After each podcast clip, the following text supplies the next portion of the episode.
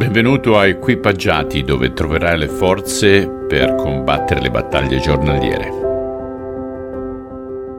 Quest'oggi continueremo col capitolo 2 del Vangelo secondo Luca dal versetto 36 al versetto 52.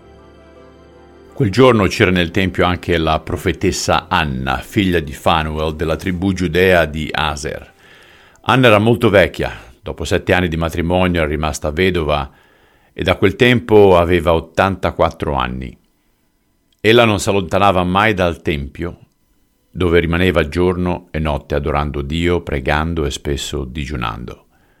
Si avvicinò proprio mentre Simeone stava parlando con Maria e Giuseppe.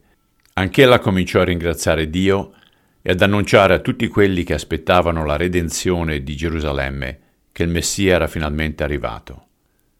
Quando i genitori di Gesù ebbero fatto tutto quanto è prescritto dalla legge di Dio, se ne tornarono a casa, a Nazareth, in Galilea.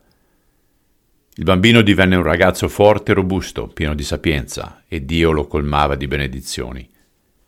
Quando ebbe dodici anni, Gesù accompagnò i suoi genitori per la festa annuale di Pasqua a cui partecipavano ogni anno.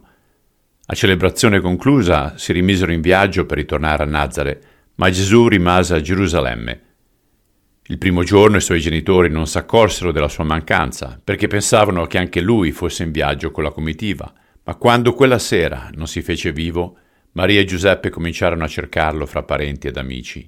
Non riuscendo a trovarlo, ritornarono a Gerusalemme per continuare le ricerche. E finalmente, dopo tre giorni, lo trovarono. Gesù era nel Tempio, seduto fra i dottori della legge, e parlava con loro di profondi argomenti, meravigliando tutti con la sua intelligenza e le sue risposte. I suoi genitori non sapevano ancora cosa pensare. Figliuolo, disse Maria, perché ci hai fatto questo?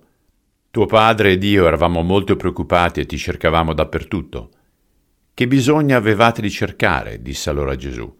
Non avete pensato che sarei stato qui nel Tempio, nella casa di mio padre? Ma essi non capivano che cosa volesse dire con quelle parole. Poi Gesù tornò a Nazare con loro e fu ubbidiente ai genitori e sua madre serbava tutte queste cose nel cuore. Così Gesù cresceva in statura e saggezza ed era amato da Dio e dagli uomini.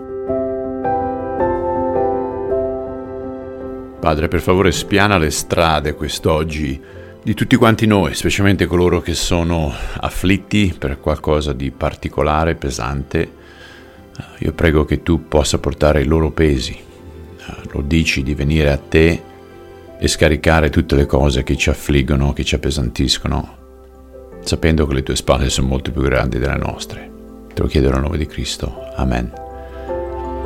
Ragazzi, come al solito, vi auguro una buona giornata e ci sentiamo domani. Ciao.